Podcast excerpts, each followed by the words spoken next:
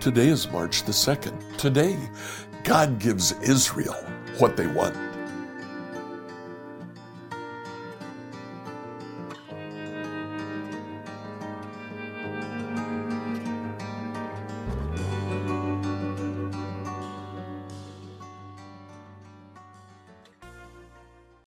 Today, please read Numbers 14 and 15. At the end of the reading yesterday, the scouts gave a bad report. 10 of the 12 said that Israel would not be able to take the land of Palestine. And so in chapter 14, the people rebel. They say, we, we don't want to go into that land to fight. Oh, it'd be better if we would just go back to Egypt. We don't want to take Palestine. Well, the Lord understandably becomes incensed. He's uh, brought Israel out of Egypt to take over the land of Palestine. Now they're saying they don't want to. And so the Lord goes to Moses and said, I'll kill them all. Moses intercedes and the Lord relents. He says, okay, Moses, I'll not kill them, but they don't want to go to the land of Palestine they will not go to the land of Palestine. They will die here in this wilderness. Only their children will go, will go to the land of Palestine. Um, the 10 scouts who gave the bad report all die of a plague. Then Israel uh, repents. They say, "Oh, we've we've done wrong. Uh, we should have never doubted. Let's go take the land. Moses says, No, the Lord has said that you will not take the land. They go anyway. At the end of chapter 14, uh, the people say, We realize we've sinned. Now we're ready to enter the land the Lord has promised. Moses says, You're just disobeying the Lord again. Nevertheless, they go, verses 44 and 45 the people defiantly pushed ahead toward the hill country, even though neither Moses nor the Ark of the Lord's covenant left the camp. And the Amalekites and the Canaanites who lived in those hills came down and attacked them and chased them back as far as Hormah. They lost that battle. They were not able to take the land because God had said that they wouldn't. Enjoy today as you read Numbers 14 and 15. Then the whole community began weeping aloud, and they cried all night. Their voices rose in a great chorus of protest against Moses and Aaron. If only we had died in Egypt! Or even here in the wilderness, they complained. Why is the Lord taking us to this country only to have us die in battle? Our wives and our little ones will be carried off as plunder. Wouldn't it be better for us to return to Egypt? They plotted among themselves, Let's choose a new leader and go back to Egypt. Then Moses and Aaron fell face down on the ground before the whole community of Israel. Two of the men who had explored the land, Joshua son of Nun, Caleb son of Jephunneh, tore their clothing. They said to all the people of Israel, The land we traveled through and explored is a wonderful land. And if the Lord is pleased with us, he will bring us safely into the land and give it to us. It is a rich land flowing with milk and honey.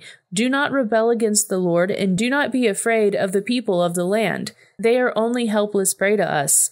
They have no protection, but the Lord is with us. Don't be afraid of them. But the whole community began to talk about stoning Joshua and Caleb. Then the glorious presence of the Lord appeared to all the Israelites at the tabernacle. And the Lord said to Moses, How long will these people treat me with contempt?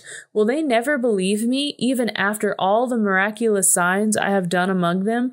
I will disown them and destroy them with a plague. Then I will make you into a great nation, greater and mightier than they are. But Moses objected. What will the Egyptians think when they hear about it? He asked the Lord. They know full well the power you display in rescuing your people from Egypt. Now, if you destroy them, the Egyptians will send a report to the inhabitants of this land, who have already heard that you live among your people. They know, Lord, that you have appeared to your people face to face, and that your pillar of clouds hovers over them. They know that you go before them in the pillar of cloud by day and a pillar of fire by night. Now, if you slaughter all these people with a single blow, the nations that have heard of your fame will say, The Lord was not able to bring them into the land he swore to give them, so he killed them in the wilderness. Please, Lord, prove your power is as great as you have claimed. For you said, The Lord is slow to anger and filled with unfailing love, forgiving every kind of sin and rebellion. But he does not excuse the guilty. He lays the sins of the parents upon their children the entire family is affected, even children in the third and fourth generations. In keeping with your magnificent, unfailing love, please pardon the sins of this people, just as you have forgiven them ever since they left Egypt. Then the Lord said, I will pardon them as you have requested, but as surely as I live, and as surely as the earth is filled with the Lord's glory, not one of these people will ever enter that land. They have all seen my glorious presence and miraculous signs I performed both in Egypt and in the wilderness. But again and again they have tested me by refusing to listen to my voice. They will never even see the land I swore to give their ancestors. None of them who have treated me with contempt will ever see it. But my servant Caleb has a different attitude than the others have. He has remained loyal to me, so I will bring him into the land he explored. His descendants will possess their full share of the land. Now turn around and don't go towards the land where the Amalekites and Canaanites live. Tomorrow you must set out for the wilderness in the direction of the Red Sea. Then the Lord said to Moses and Aaron, How long must I put up with this wicked community and its complaints about me? Yes, I have heard the complaints the Israelites are making against me. Now tell them this As I surely live, declares the Lord, I will do to you the very things I heard you say. You will all drop dead in this wilderness. Because you complained against me, every one of you who is twenty years or older and was included in the registration will die. You will not enter and occupy the land I swore to give you. The only exceptions will be Caleb, son of Jephunneh, and Joshua, son of Nun. You said your children would be carried off as plunder. Well, I will bring them safely into the land, and they will enjoy what you have despised. But as for you, you will drop dead in this wilderness, and your children will be like shepherds wandering in the wilderness for forty years. In this way, they will pay for your faithlessness until the last of you lies dead in the wilderness. Because your men explored the land for forty days, you must wander in the wilderness for forty years, a year for each day, suffering the consequences of your sin. Then you will discover what it is like to have me for an enemy. I, the Lord, have spoken. I will certainly do these things to every member of the community who has conspired against me. They will be destroyed here in this wilderness, and here they will die. The ten men Moses had sent to explore the land, the ones who incited rebellion against the Lord with a bad report, were struck dead with a plague before the Lord. Of the twelve who had explored the land, only Joshua and Caleb remained alive. When Moses reported the Lord's words to all the Israelites, the people were filled with grief. Then they got up early the next morning and went to the top of the range of hills. Let's go, they said. We realize that we have sinned, but now we are ready to enter the land the Lord has promised us. But Moses said, Why are you now disobeying the Lord's orders to return to the wilderness? It won't work. Do not go up into the land now. You will only be crushed by your enemies because the Lord is not with you. When you face the Amalekites and the Canaanites in battle, you will be slaughtered. The Lord will abandon you because you have abandoned the Lord. But the people defiantly pushed ahead towards the hill country, even though neither Moses nor the ark of the Lord's covenant left the camp. Then the Amalekites and the Canaanites who lived in the hills came down and attacked them and chased them back as far as Hormah. Then the Lord told Moses, Give the following instructions to the people of Israel. When you finally settle in the land I am giving you, you will offer special gifts as a pleasing aroma to the Lord. These gifts may take the form of a burnt offering, a sacrifice to fulfill a vow, a voluntary offering, or an offering at any of your annual festivals, and they may be taken from your herds of cattle or your flocks of sheep and goats. When you present these offerings, You must also give the Lord a grain offering of two quarts of choice flour mixed with one quart of olive oil. For each lamb offered as a burnt offering or a special sacrifice, you must also present one quart of wine as a liquid offering. If the sacrifice is a ram, give a grain offering of four quarts of choice flour mixed with a third of a gallon of olive oil, and give a third of a gallon of wine as a liquid offering. This will be a pleasing aroma to the Lord. When you present a young bull as a burnt offering or as a sacrifice to fulfill a vow or as a peace offering to the Lord, you must also give a grain offering of six quarts of choice flour mixed with two quarts of olive oil, and give two quarts of wine as a liquid offering. These will be a special gift, a pleasing aroma to the Lord.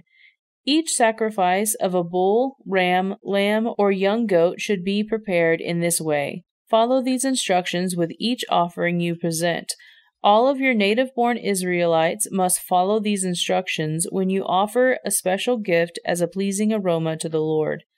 And if any foreigners visit you or live among you and want to present a special offering as a pleasing aroma to the Lord, they must follow these same procedures. Native born Israelites and foreigners are equal before the Lord and are subject to the same decrees. This is a permanent law for you to be observed from generation to generation. The same instructions and regulations will apply both to you and to the foreigners living among you. Then the Lord said to Moses, Give the following instructions to the people of Israel. When you arrive in the land where I am taking you, and you eat the crops that grow there, you must set some aside as a sacred offering to the Lord. Present a cake from the first of the flour you grind, and set it aside as a sacred offering, as you do with the first grain from the threshing floor. Throughout the generations to come, you are to present a sacred offering to the Lord each year from the first of your ground flour. But suppose you unintentionally fail to carry out all these commands that the Lord has given you through Moses, and suppose your descendants in the future fail to do everything the Lord has commanded through Moses. If the mistake was made unintentionally, and the community was unaware of it, the whole community must present a young bull for a burnt offering as a pleasing aroma to the Lord. It must be offered along with its prescribed grain offering and liquid offering, and with one male goat for a sin offering. With it, the priest will purify the whole community of Israel, making them right with the Lord, and they will be forgiven.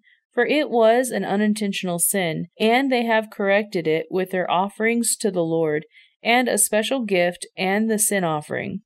The whole community of Israel will be forgiven, including the foreigners living among you for all the people were involved in the sin.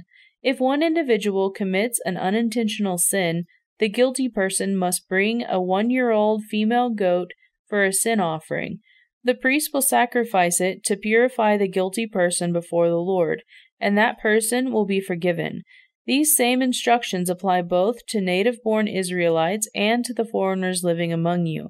But those who brazenly violate the Lord's will whether native born Israelites or foreigners, have blasphemed the Lord, they must be cut off from the community. Since they have treated the Lord's word with contempt and deliberately disobeyed his command, they must be completely cut off and suffer the punishment for their guilt. One day, while the people of Israel were in the wilderness, they discovered a man gathering wood on the Sabbath day. The people who found him doing this work took him before Moses, Aaron, and the rest of the community. They held him in custody because they did not know what to do with him. Then the Lord said to Moses, The man must be put to death. The whole community must stone him outside the camp. So the whole community took the man outside the camp and stoned him to death, just as the Lord had commanded Moses. Then the Lord said to Moses, Give the following instructions to the people of Israel. Throughout the generations to come, you must make tassels for the hems of your clothing and attach them to the blue cord. When you see the tassels, you will remember and obey all the commands of the Lord instead of following your own desires and defiling yourselves, as you are prone to do. The tassels will help you remember that you must obey all my commands and be holy to your God. I am the Lord your God who brought you out of the land of Egypt that I might be your God. I am the Lord your God. Scripture reading from the New Living Translation by Emily Herrera. Like, follow, and subscribe to this devotional on whatever platform you use to listen to it. Email your questions to us at questions at becomehope.com. If you live in the Greenwood, Indiana area and you're looking for a church, we'd love to have you come visit us at New Hope Church. We're at 5307 West Fairview Road. Our service begins at 10 a.m. I look forward to seeing you there tomorrow.